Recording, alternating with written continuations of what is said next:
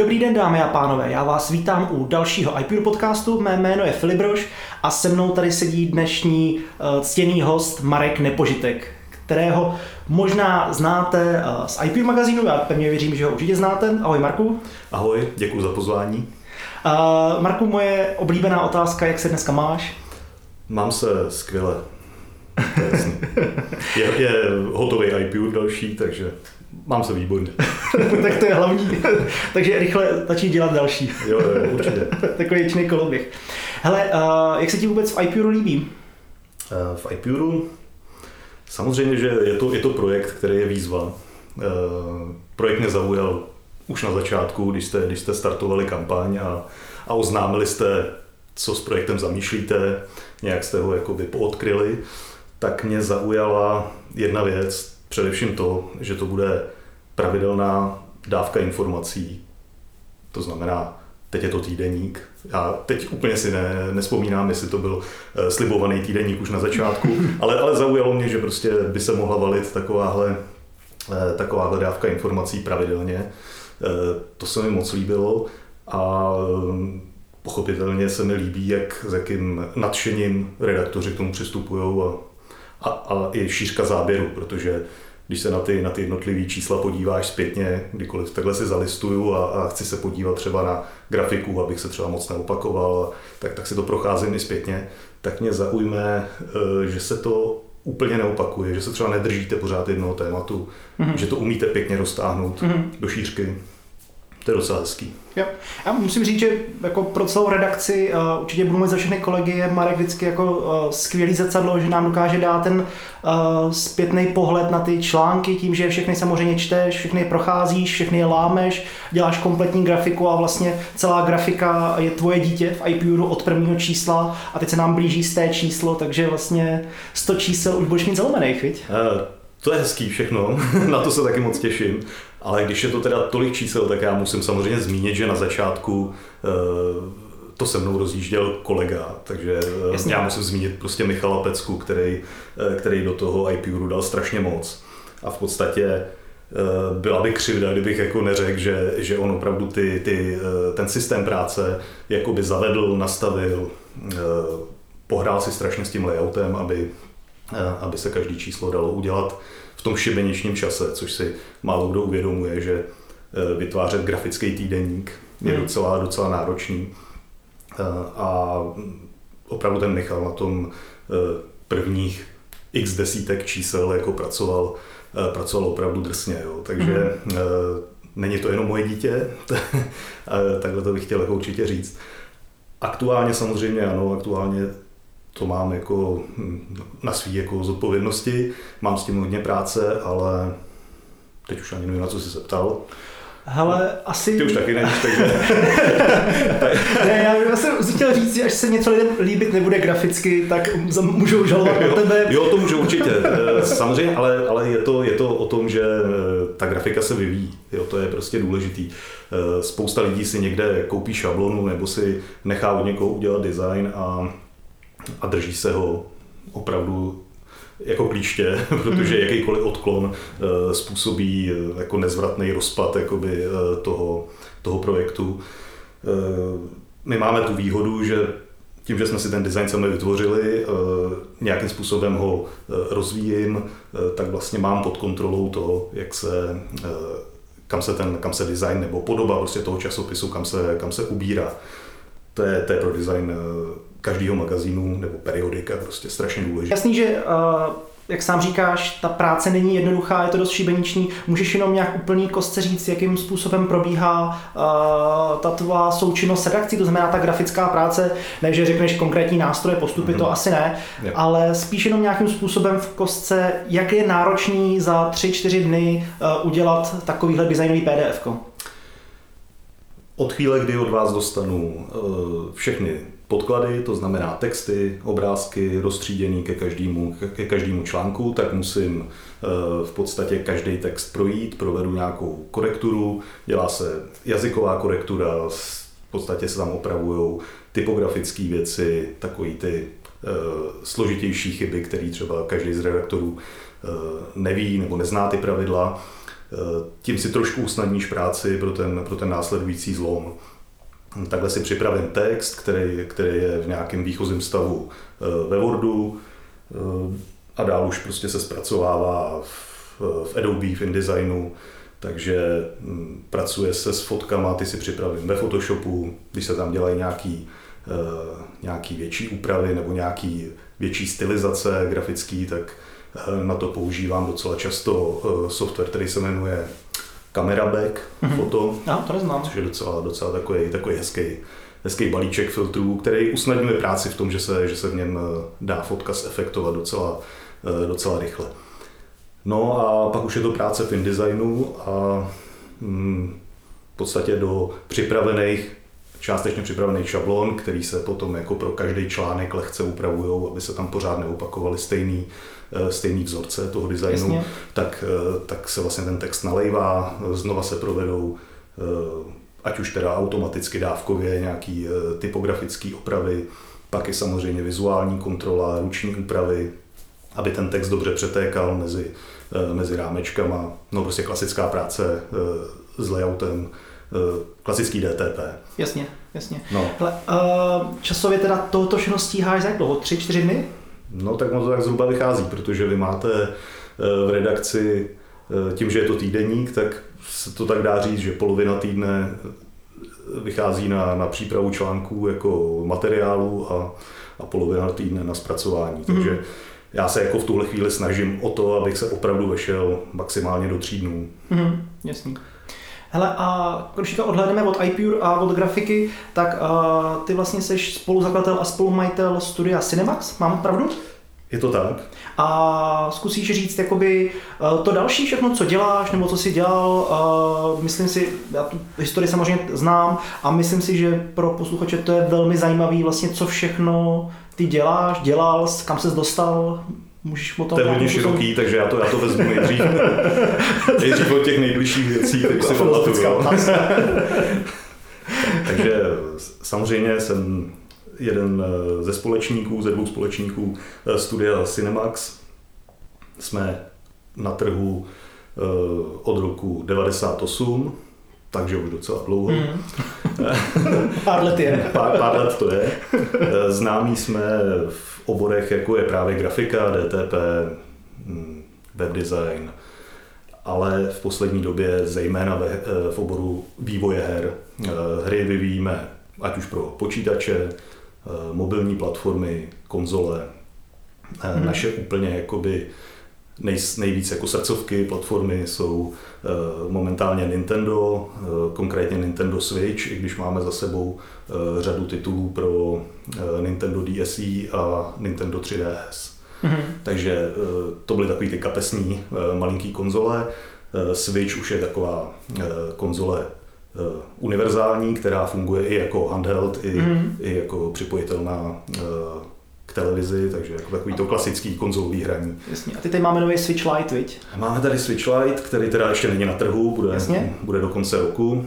A co ty na ně říkáš? Líbí se ti, že to jako osloví? No, když jste teda jako to nadhodil, já si myslím, že Nintendo velmi málo kdy udělá jakoby fatální chybu nebo nějaký jakoby špatný rozhodnutí. To znamená, stalo se jim, docela nedávné době měli jednu konzoli, která nebyla úplně úspěšná, to bylo Wii U. Jasně. Ale myslím, že z toho se velmi dobře poučili a následoval Switch, který je jako naopak jako strašným způsobem úspěšný. A myslím si, že to je přesně práce, jak, jak Nintendo se svým hardwarem pracuje. Když vytvoří úspěšnou platformu, tak z ní vytvoří časem nějaký derivát, nějakou jakoby zjednodušenou verzi, která může být levnější, kde se využije toho, že některý nějaký chipset už jde zase udělat menší, jde prostě dostat do, do menšího zařízení. A v tomhle případě teda šli i cestou, že z toho Switche jakoby vyřadili některé věci, které vyhodnotili, že pro některý hráče, pro určitou skupinu hráčů nejsou zajímavý. To znamená, hmm. oni samozřejmě vědí, tam ten feedback je z toho zařízení, takže oni vědí, že nějaký množství hráčů to na televizi nikdy nepřipojilo třeba, jo? A, a že tendujou k tomu, aby, aby to mohli sebou vozit, hrát v MHDčku, hrát v autě. To znamená, větší orientace na takový ty mladší hráče, kteří hrajou, hrajou na handheldech. Jasný. A ty sám jsi to připojil na televizi někdy? Nebo nehraješ na televizi? No, takhle na televizi, na Switchi hrajeme, opravdu když testujeme jakoby, Jasně. náš produkt. Mě ten, mě ten Switch opravdu jako zaujal spíš jako handheld. Mm-hmm. A musím přesně říct, že já bych možná byl ta cílovka pro tu, pro tu novou verzi, protože mě zase jako handheld to přijde hrozně velký. Je to, mm-hmm. je to takový... No jako když držíš tablet v podstatě a ještě bys na něj přidělal jako ze stran nějaký, nějaký ovladače. To, to je jako, to mně přijde už moc, už je to taková jako, už je to na hraně. Možná, že menší zařízení je docela dobrý nápad. Aha. Ale můžeš jmenovat nějaký hry, co jste pro Nintendo vyvíjeli? Z těch posledních, co teď jako jsou úplně, úplně aktuální, tak v pátek, za dva dny. Aha. Hmm. To... Nevím, to asi si nějak. Ani nevím že... kolikátýho. ne, prostě devatenáctého. devatenáctého. července nám teď vychází uh, hra, která se jmenuje Jimmy's Moving Out. To je arkáda s, založená na fyzikálních principech, uh, s kooperativním hraním i s deathmatchem.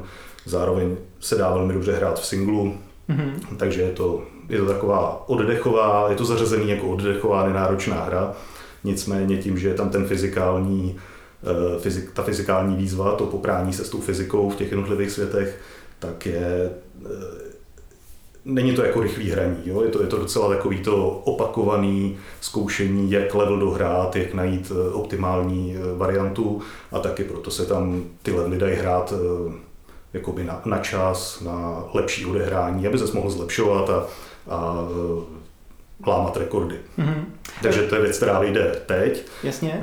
Minulá, minulý projekt, který vyšel v uplynulém roce, tak byl Dungeon The Keep. Aha, jasně, ten znám. Který, který vlastně pro Switch byla opravdu jako vymazlená úplně nová verze, která navazovala nějakým způsobem na předchozí variantu, která vyšla nejdřív pro tři D S a následně pro P C. Ale pro ten Switch opravdu vyšla jako zásadně vylepšená, hlavně co se týká ovládání. Takže aktuálně to jsou jako dvě naše nejnovější věci, mm-hmm. The Keep a Jimmy's Moving Out. Jasný. Já musím vyzdvihnout, že k té poslední nejnovější hře, která teďka vyjde, si vlastně kreslil celou grafiku kompletně uh, ty? Pokud jo, je to, je to tak, že to, co vyjde teď, je jakoby věc, ono je to v podstatě dvě déčko, Takže, takže ta kompletní, to kompletní zpracování, design, vlastně všechno, co je vidět v té hře, tak mi nějakým způsobem prošlo rukama jako by ten, ten vizuální návrh umělecký nebo výtvarný, nevím, to nějak jako, abych to takhle nazval, tak, tak to, je, to je moje práce. Mm-hmm. Takže jsem tam jakoby jediný, jediný grafik no, projektu. To se nestává často, že by ne, v jedné hře byl jako jeden grafik, viď? Nestává, to máme tak. Takhle jsme to mívali u opravdu malých her, u malých projektů, které jsme dělali třeba pro mobily. Aha. Tak už párkrát jsem to zažil, jako že, jsem, že jsem dělal kompletně grafiku, ale, ale to se jednalo o hry pro, pro iPhone nebo pro, pro iPad. Jasný. Hele, a z té minulosti uh, já můžu jmenovat určitě Rytmik Ultimate.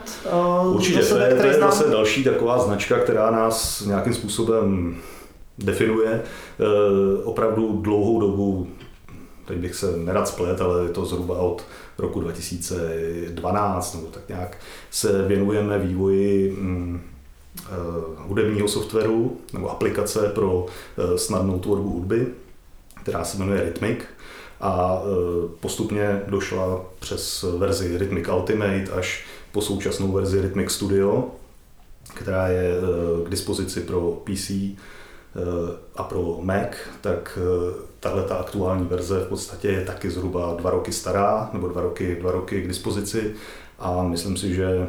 Hmm, teď nevím zase, na co se mě ptal, takže ještě jednou prosím. Jestli... ne, ne, uh, spíš, bych, spíš bych řekl, já jak znám jako Rytmik Ultimate uh, z iOS, z iPadu, kde, jsem, kde ho mám. Jestli ho znáš z iPadu, tak samozřejmě. Hraju se s ním a zkouším. Pro mě to je takovej hodně pokročilejší GarageBand pro dělání různých vlastních uh, zvuků, znělek, synťáků, takový ty jako fakt pěkný retro zvuky, moderní zvuky, že tam jako si fakt namixuješ kompletně cokoliv a celkem jako příjemně uživatelsky, že to pochopí i člověk, který nestudoval hudbu, jako nebo konzervatoř, jako dle mýho. Je to pravda a zase když to srovnávají s GarageBand, tak jde o to, že GarageBand je třeba software, který je dělaný na, na na takový ten dojem toho snadného toho snadného vytvoření té skladby. Rytmik zase umožňuje takový ten přístup, jako bylo dřív ve starých aplikacích, které měly v názvech tracker, to znamená noise tracker. Byly, byly typické aplikace, které vlastně umožňovaly sekvenční skládání hudby, že vlastně mm. se po, po taktech vlastně sestavoval, sestavoval ten, komponovala hudba a vlastně části, které se mohly opakovat, tak, tak z nich se zase vytvořil další stavební prvek a ten se mohl v té skladbě libovolně krát opakovat, modifikovat. Takže na, tom, na tomhle je, je založená i práce v Rytmiku. Aha. Hele, a ještě, když budeme jako hloubit do minulosti, je něco, na čem jste spolupracovali, co jste dělali? Protože tady možná mé znalosti o tobě končí, se týká her a tak toho. Já ještě, ještě jenom nadhodím teda, co jakoby z těch známějších titulů, který prošly jakoby naším studiem, buďže jsme se podíleli, anebo opravdu ty, ty tituly celý vyvíjeli, tak já si myslím, že pro iOS, aby jsme teda zůstali u Apple, tak nejznámější věci jsou Giro třináct, což byly docela taková zvláštní arkádová hra s, s vrtulníkem, mm-hmm. kde vlastně hráč prolítával složitým komplexem nějakých podzemí a zachraňoval horníky, tak to byla velmi pěkně udělaná věc, která byla jako na bázi Unreal Engineu, takzvaným U D K. Mm-hmm. A v tomhle vlastně tenhle engine umožňoval to, že, že vlastně se jednalo o vizuálně velmi, velmi povedenou věc. Musím říct, že jako z těch, z těch věcí, které jsme třeba pro, pro iPad nebo pro iOS vytvořili, tak, tak Giro třináct bylo asi, asi vizuálně nejzajímavější. Mm-hmm. No, je to ještě furt ke stažení? Nebo není, protože je to přesně jedna z těch, z těch her, který potkalo to, to nemilý vyřazení z App Storeu tím, že nešlo o šedesáti čtyři bitovou aplikaci. No, takže, hmm. takže dneska se bavíme o hře pro pamětníky. Opravdu. A nebudete ji přepisovat nebo předělávat? Máte v plánu? Je to složitý. Já bych si to hrozně přál, samozřejmě přejeme si to, je to máme to v plánu, ale já si myslím, že je to tak komplikovaný, protože není k dispozici už to prostředí, ve kterém jsme, mm. jsme tu hru vyvíjeli, takže jsou tam věci, které by se museli dělat úplně znova a mm. to vždycky, vždycky komplikuje tady ten návrat ke starým projektům. Jasný. Z věcí, které ještě se tak trošku třeba, třeba toho iOSu vlastně týkají, že byly unikátně pro iOS nebo vznikly hmm, prioritně pro iOS, tak bych jmenoval hru dvacet čtyři sedm Michels, což byla taková reminiscence na, na, starý, na starou Atari hitovku Michel Command, nebo Michel Commander teda, kde vlastně chráníš pobřeží Ameriky proti nepřátelským raketám. Mm-hmm. To byla taková kapesní tapačka, takový jako jednoduchý, jednoduchá bojová hra. Pak bych určitě ještě zmínil, ještě docela, docela si hráči oblíbili Decathlon, co mm-hmm. se dělali v době, kdy byla olympiáda, tuším v Londýně, někdy mm-hmm. dva tisíce dvanáct. Aha, jsi tak... ty obchodňák, jo? Že jsi spolumajitel toho Decathlonu. Tak ne, to, to vůbec ne. Decathlon jako desetiboj. A, takže takže takovou, takovouhle hříčku jako si možná taky některý, některý hráči ještě jako vybaví, že, že se s tím setkali. No a pak, je, pak jsou za náma větší tituly třeba pro pro P C, který by z historie lidi mohli znát, a to je třeba velký R P G Inquisitor, hmm. což je vlastně historická fantasy, sága obrovská. Potom z antického Řecka hra Numen, hmm. taky pro P C. No, co ještě, ještě vyšlo, úplně, úplně jako nejznámější možná nakonec bude taková naše prvotina, kterou, kterou vlastně Cinemax začal svoji, svoji herní činnost, nebo herní, herně vývojářskou činnost, tak byla hra Ve stínu Havrana, což byla adventura, aha, hrozně, aha. hrozně jakoby známá díky tomu, že už je to opravdu zhruba z toho roku devatenáct devadesát devět. A to je takový to období, kdy se hrály strašně moc ty hry jako Polda, Horký je, léto je, a podobně, je, je. Tak, tak mezi, mezi těmahle hrama, který vždycky měli jako takový signifikantní pro ně bylo, že, že tam byl velmi kvalitní dubbing, tak my jsme hmm. tam měli dubbing od Jiřího Lábuse, který daboval celou, oh. celou tu hru, takže to je i, to, i to hře Ve stínu Havrana tenkrát mm-hmm. prospělo, že, že si ji hráči oblíbili. Hmm. Čili to vystávalo úplně za znovu vydání na iPadu nebo na něčem, když si vlastně tak dávno, co bylo znovu vydaný Polda, že jo, hmm. na pro iPady a pro, myslím, že jenom pro iPady. Nepřemýšlíte o nějakých takovej no jako reinkarnací? Zrovna, zrovna tuhle jsme reinkarnovali nedávno, že jsme ji znova vydali na Steamu. Pro P C teda samozřejmě. Aha. Protože tohle je hrozně složitý, jakoby vzít hru, která byla třeba v té době, nebyla vytvářená v nějakým sofistikovaným engineu, jo? Byla, byla třeba programovaná v Pascalu, v Cčku, tak je, tak je docela složitý dneska vzít i tu grafiku a dostat ji na jinou platformu. Jo? To, je, to jsou měsíce práce, který asi musí člověk hodně zvažovat, jestli to, jestli to stojí za to. Jasně. Ale už jsme několikrát zmínili platformy z tvýho pohledu. Co myslíš, teďka aktuálně má největší smysl vyvíjet hry? Je to, jsou to konzole jako PlayStation, Xbox, Switch, nebo je to iOS, nebo je to Mac, nebo je to pro Steam, nebo je to PCčko? Z tvýho pohledu teď jako... To je hrozně těžká otázka. Jo. Samozřejmě pro mě se těžko, těžko se můžu vyjadřovat k PlayStationu a k Xboxu, když jsme pro ně ještě žádnou jako aplikaci nebo žádnou hru nevytvořili. Mm-hmm. Ne, že by to nešlo, ale prozatím to pro nás byla platforma nějakým způsobem uzavřená. Mm-hmm. Buď se nám nepodařilo dohodnout se Sony nebo s Microsoftem, a to samozřejmě se může změnit. Jo? To je věc, na který pracujeme. Ale zatím se to nestalo. Takže, takže já můžu hodnotit jenom porovnávat Nintendo, porovnávat platformu jako iOS jako platformu. Jasně. A e, P C Mac jako, jako prostě počítače. Jo, jako, jako to bych viděl jako samostatnou platformu. A pro nás, my to ještě hodnotíme tak, jako e, spíš ten distribuční kanál je pro nás platforma. To znamená, že když mluvím o platformě P C Mac, tak je to Steam. Jo, prostě když, když tu hru dostaneš na Steam a prodáváš ji přes Steam, tak, tak, tak máš v podstatě vyřešeno, že je distribuovaná celosvětově. Jasný, jasný. No, takže z tohohle pohledu je samozřejmě nejjednodušší e, cílit na, na Steam nebo na mm-hmm. iOS, protože mm-hmm. tam je nejsnažší vstup. Mm-hmm. E, na iOS asi zásadně nejjednodušší. Nicméně to zase právě sebou přináší to, co je asi každému jasný a každý to dneska na App Storeu vidí, že, že ten, ten nová hra nebo nová aplikace se ztrácí v moři jakoby mm. té nabídky. Mm. Tam, tam je takový šílený, taková šílená konkurence a tak hrozný jakoby převis té nabídky, mm. že v podstatě se ty hry nedají odprezentovat v rámci App Storeu. Ten App Store, ať už teda se bavíme o App Storeu na iOSu nebo, nebo Steam, nemají kapacitu na to, aby na obrazovce zobrazili nějaký, nějaký rozumný množství aplikací, které ten den vyšly.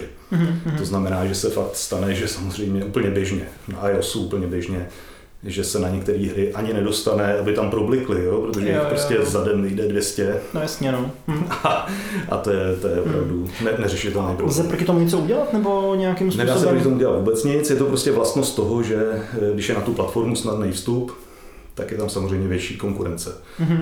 Třeba na Nintendo a na, na konzole obecně je ten vstup složitější, protože musíš od toho nositele těch, těch obchodů nebo, nebo práv k těm obchodům, že jo, ať už je to teda Sony, Microsoft a nebo Nintendo, tak musíš být schválený nějakým mm-hmm. způsobem. A to je proces, který je složitější a je navázaný na projekt, kdežto, jestli se nepletu, jestli se něco nezměnilo, když chceš vydávat na iOS pro mm-hmm. vydávat u Apple, tak vlastně nemusíš tam přijít s konkrétním projektem, ale registruješ se jako vývojář. Jasně. A jenom... I bez ničeho. Jo, to je pravda. Je možný, že jestli se pletu, tak... Ne, ne, ne, nepletej se, to tak přesně, jak no. říkáš, no. Jo. no takže, takže to, že musíš přijít s nějakou věcí, kterou oni ti ohodnotějí a vyjádří se ti k ní, tak samozřejmě je pro spoustu začínajících vývojářů samozřejmě blokující, protože mají třeba hru nebo aplikaci, která ještě není dostatečně přesvědčivá. Jasně. Nebo není dostatečně originální. Jo, prostě vždycky si může najít ten, ten vydavatel, no, ten, ta platforma si může, ten, ten majitel platformy si může v podstatě uh, najít důvod, proč tě odmítne. Jasný, rozumím.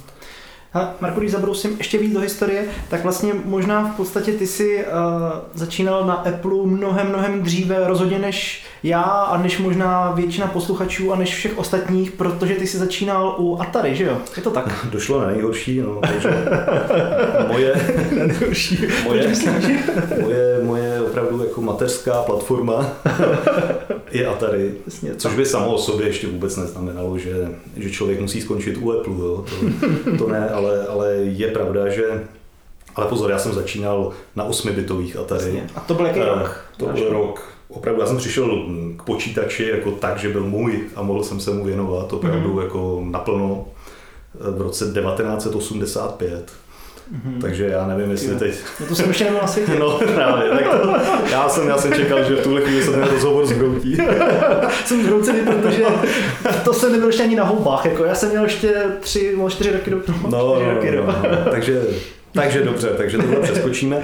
A tam jsem se samozřejmě došlo k tomu, že a to je výhoda určitá, si myslím, doteď si myslím, že, že je to výhoda, že tahle generace eh, nadšenců do počítačů, těch hobíků, jako jsme my, tak, tak v podstatě se dostala ještě k počítačům, u kterých mohla chápat, jak fungují. Jo. Jo, že jakoby ti to trošku pomůže, když víš, co se v té krabici děje. Jako, jo. Jasně.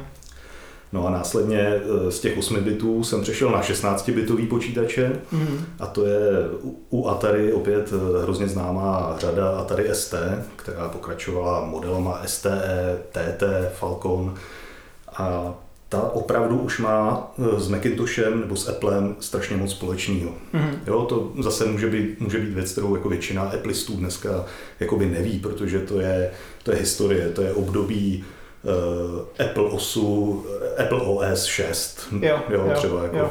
Takže to znamená druhá polovina osmdesátých let. Jo?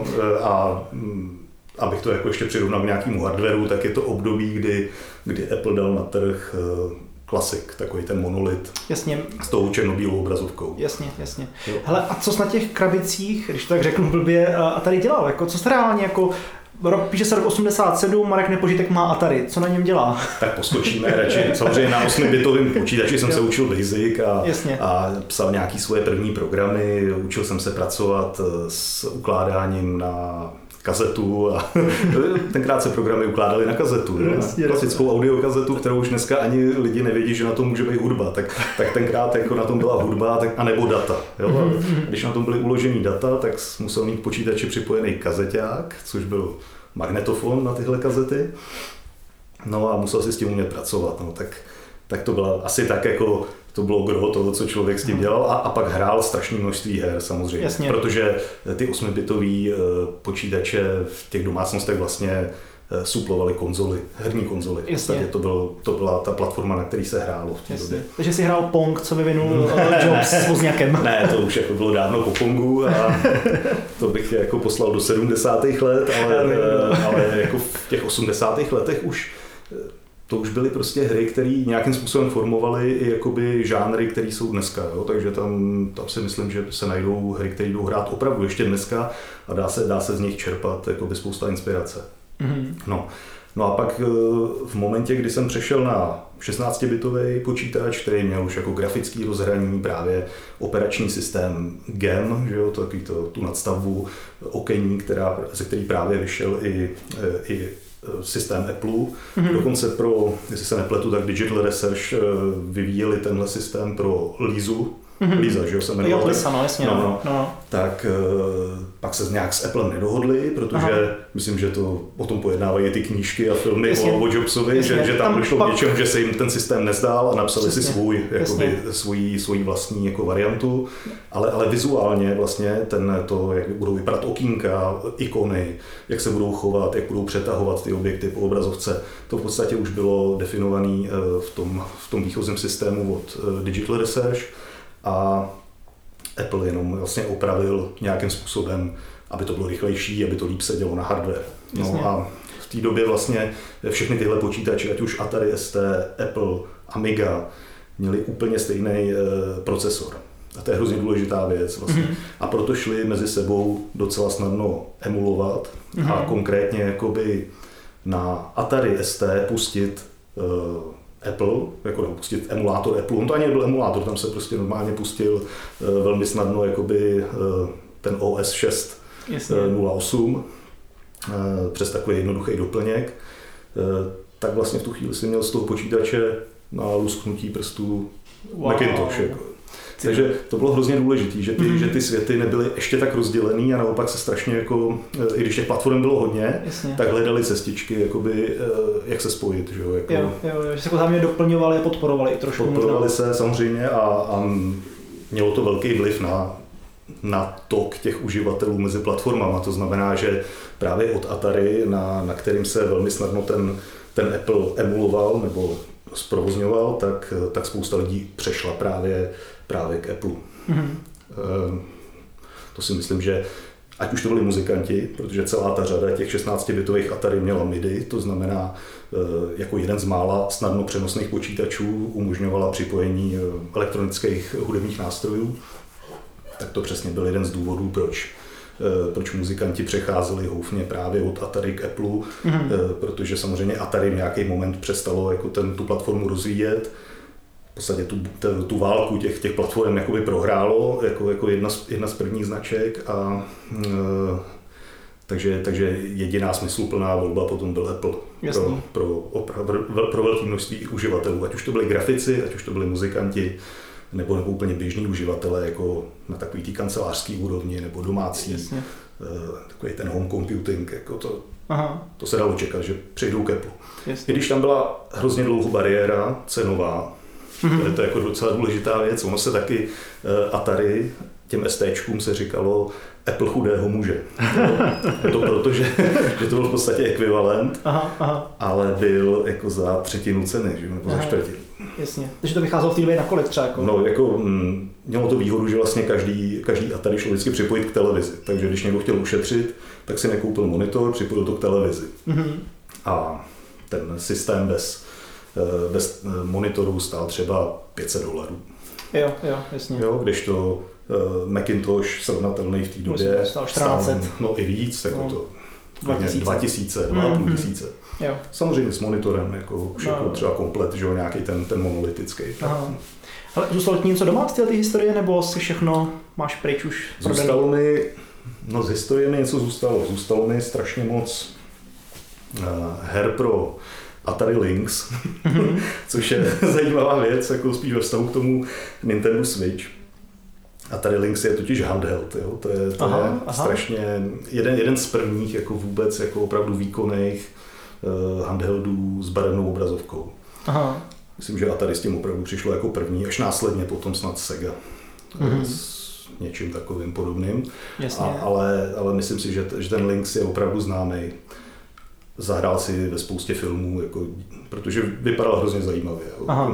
Filmům dokážeš, dáš něco z hlavy? No já jako teď mě totiž napadl, a to jsem samozřejmě přeskočil trošku, mě napadl uh, Terminátor, ale tam ten kluk vykrádá uh, ty, ty bankomaty pomocí Atari Portfolio. To zase byl, byl první kapesní uh, počítač, aha, aha. Uh, který vlastně Atari opravdu masově docela prodávalo.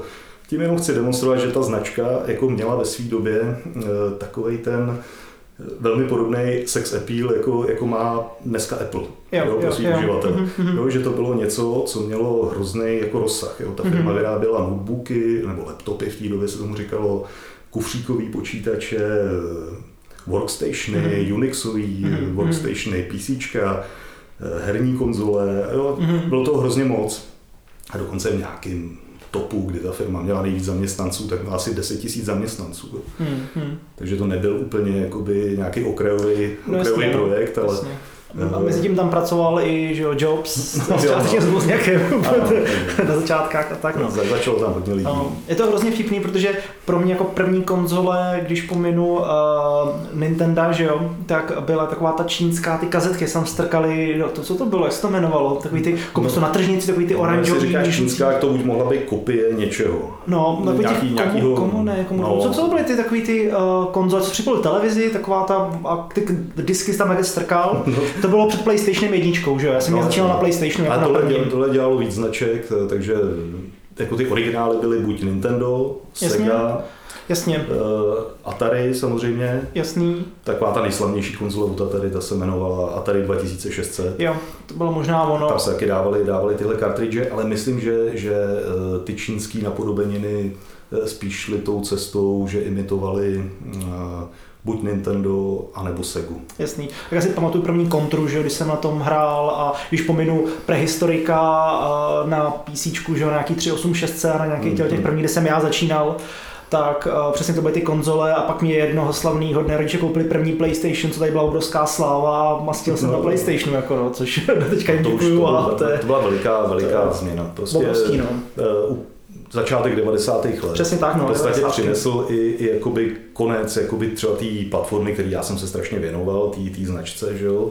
Takže a tady skončilo právě na tom, že vlastně nevědělo, jestli má dál dělat počítače, kde to bylo strašně jakoby nepřehledný a bylo jasný, že, že to vypadá, že na trhu opravdu zůstane jenom Windows, platforma Windows mm-hmm. a nějaká platforma související s Applem nebo nějaký Unix, ne, nebylo yeah. úplně, úplně jasný a zdálo se, že ty, ty počítače, co jako jdou tou, kterým se ještě říkalo domácí počítače, jo? To bylo takový jako trošku taková urážka, takový pejorativní, jo? Mě byly hrozně výkonný a měli všechny možný koprocesory a DSPčka a, a strašlivý výkon, a, ale byly to domácí počítače, mm-hmm. ten, ten trh to tak vnímal. A bylo to dané hlavně tím, že, že ta největší, nejvíc těch, těch modelů bylo v takovém tom designu, kdy je dohromady počítač s klávesnicí. Jo, to znamená, že komfort práce byl relativní takový, protože ty vlastně, když jsi chtěl pohnout klávesnicí, tak si tahal ty čtyři kila toho počítače nebo pět kilo. Že? Takže bylo to, bylo to docela složitý. Aha. A v podstatě to Atari umřelo i na tohle.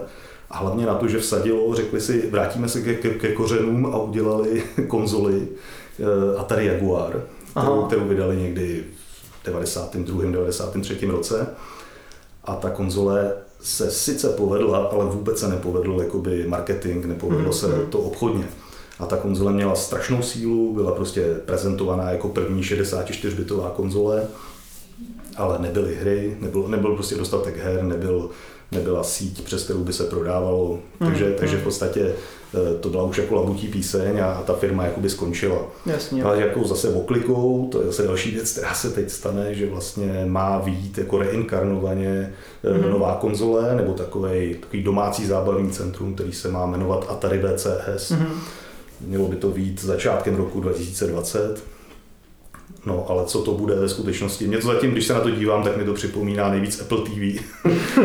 Jo, protože jako, on v tom bude Linux, ale bude to orientovaný na jako domácí centrum. To znamená, budeš si moc na tom pouštět všechny ty přehrávače filmů, a, ale i hry, ale i emulátory starších systémů a, a i Windows do toho budou nainstalovat. V podstatě ti to jako umožní udělat jakoby cokoliv z té krabičky. Jasně. A myslím si, že to není jako, to nedopadne dobře, jako, jo, protože ta velká otevřenost jako tu platformu většinou zabije. Mm. E, možná se pletu, ale zatím to tak vždycky okay. bylo.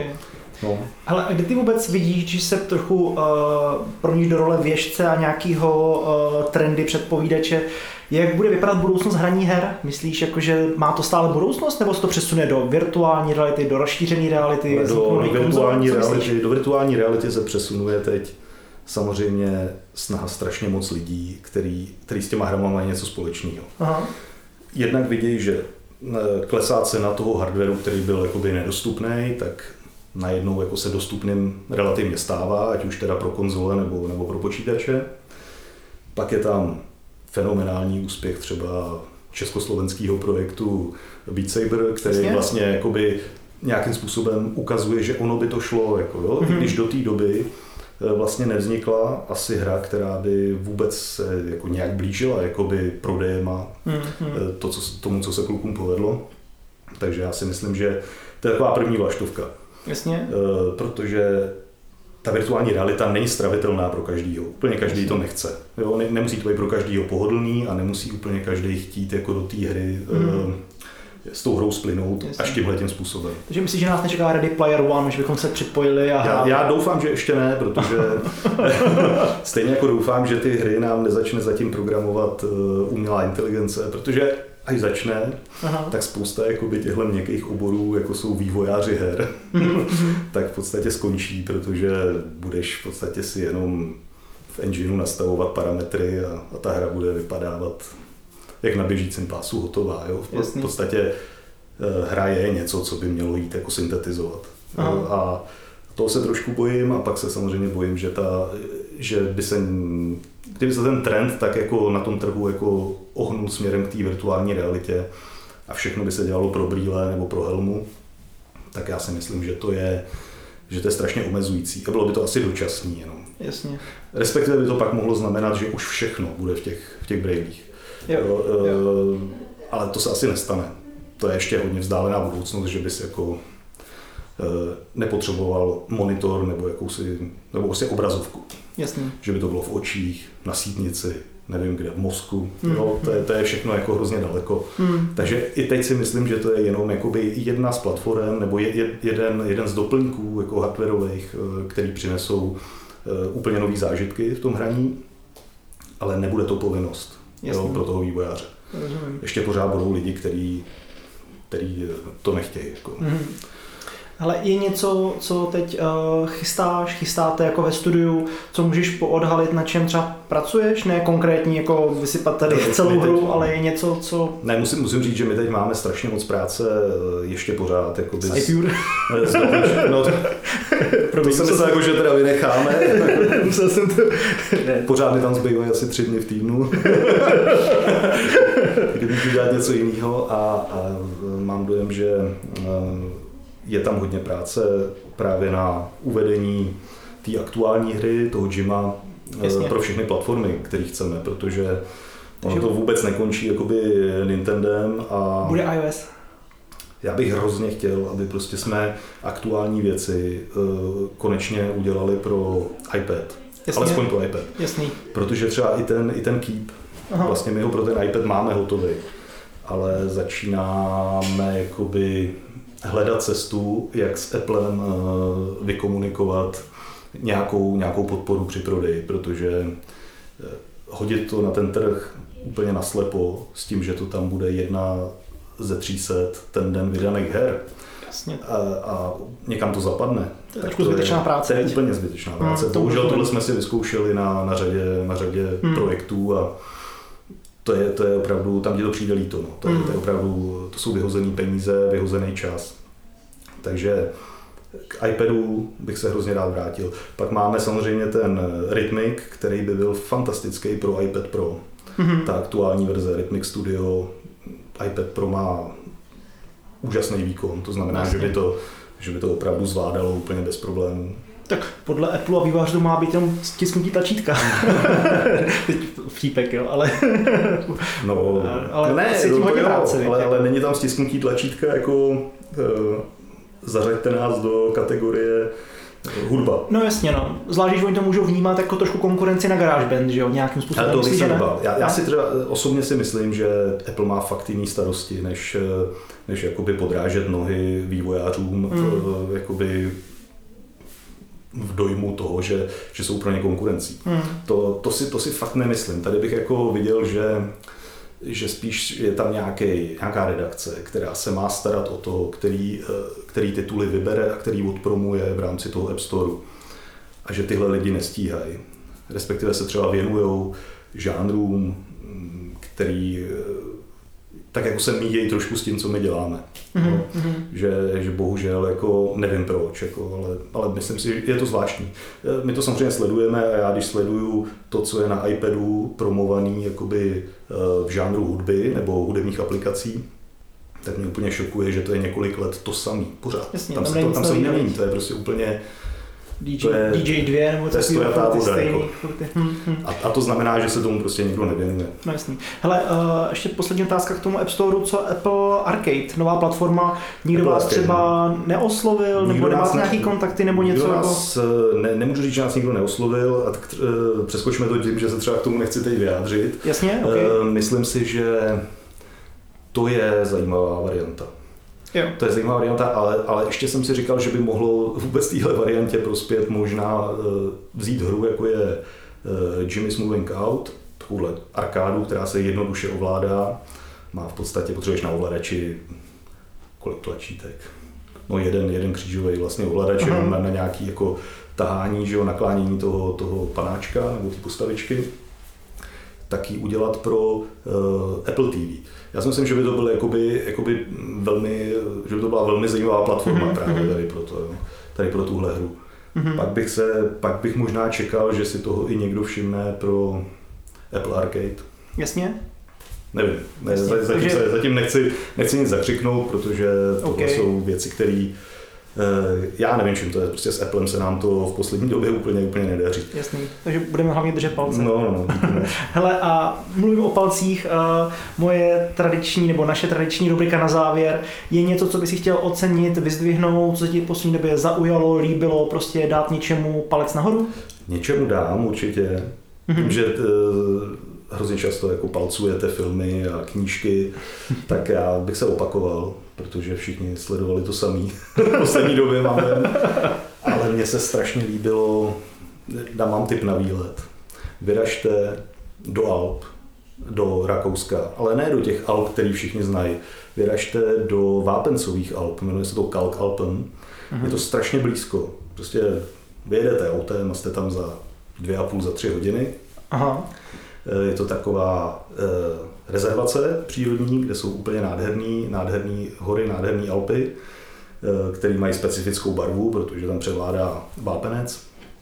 A když si třeba dojedete do známého lyžařského městečka Špital, tak ze Špitálu vede lanovka, tou lanovkou, takovou zubačkou klasickou, otevřenou, kde vlastně vidíte do krajiny, tak se necháte vyvízt eh, do horní stanice. Tam se dají dělat fantastický výlety, takže to mm. doporučuji jako pro celou rodinu s dětma. Úžasné úplně. To zní skvěle. Hele, já naopak zase dám ten seriál, film, tentokrát seriál. Na Netflixu běží druhá řada velmi oblíbeného seriálu The Dark. A já teď začínám teda s jedničkou, protože je to dost podobný Stranger Things, která teďka dobíhá třetí řada a zatím jako za mě dobrý, nebudu spoilovat, pokud nemáte na co koukat po Stranger Things, tak The Dark na Netflixu, myslím si, že bude velmi dobrá volba. Tak, tak jo. Uh, jin, mimo jiné také zmíním, že stále probíhá naše uh, akce a soutěž Cesta snů, takže pokud chcete s náma v lednu jet uh, do Ameriky, podívat se do Apple, ke garáži Steva Jobse, k domu Jobse, do Kalifornie, do Las Vegas, uh, na C E S, tak stačí si jenom v průběhu prázdnin prodloužit nebo předplatit jakoukoliv roční variantu iPure magazínu, zároveň každý pátek soutěžíme o drobné ceny. Takže pokud jste se ještě nezapojili nebo o někom víte, koho by tahle soutěž zajímala, kdo by se s náma chtěl podívat do Apple, protože jednomu z vás se to podaří. Uh, Marku, byl jsi někdy v, uh, v U S A? Nebo... V U S A jsem byl víckrát. Aha, a v Kalifornii? Nebo... V Kalifornii jsem byl taky, ale v Apple jsem nebyl. Aha, jak to? Ale jinak jako San Francisco, já znám tu vaši cestu z Lenska, všechno jsem samozřejmě sledoval, ty vaše fotografie. Znám to tam moc, moc dobře. A doporučuji každému, to je zážitek. Jo, říká se o tom, že Kalifornie je nejhezčí část Ameriky. Je, určitě, jo, určitě z toho, co jsem viděl, souhlasím, když, když do toho přidáte ty parky fantastický. Hmm. Doporučuji Yosemite, doporučuji, co já vím, Sequoia Park. Jo, jo. Nádhera. O tom Honza vždycky vypráví jenom, no. Tam jsme se nestihli podívat, ale viděli jsme spoustu jiných dalších úžasných uh, věcí, míst a jeden z vás se to v lednu s, uh, s iPure znovu zopakuje, takže rozhodně však s náma soutěžte. No a já poděkuji Markovi a budu se s ním těšit určitě u nějakého dalšího podcastu, co myslíš? No úplně klidně. Super. Vidím, že nekoušeš, takže... ne, ne, ne, já jenom dávám hezký otázky. Mějte se hezky, čau, čau. Ahoj.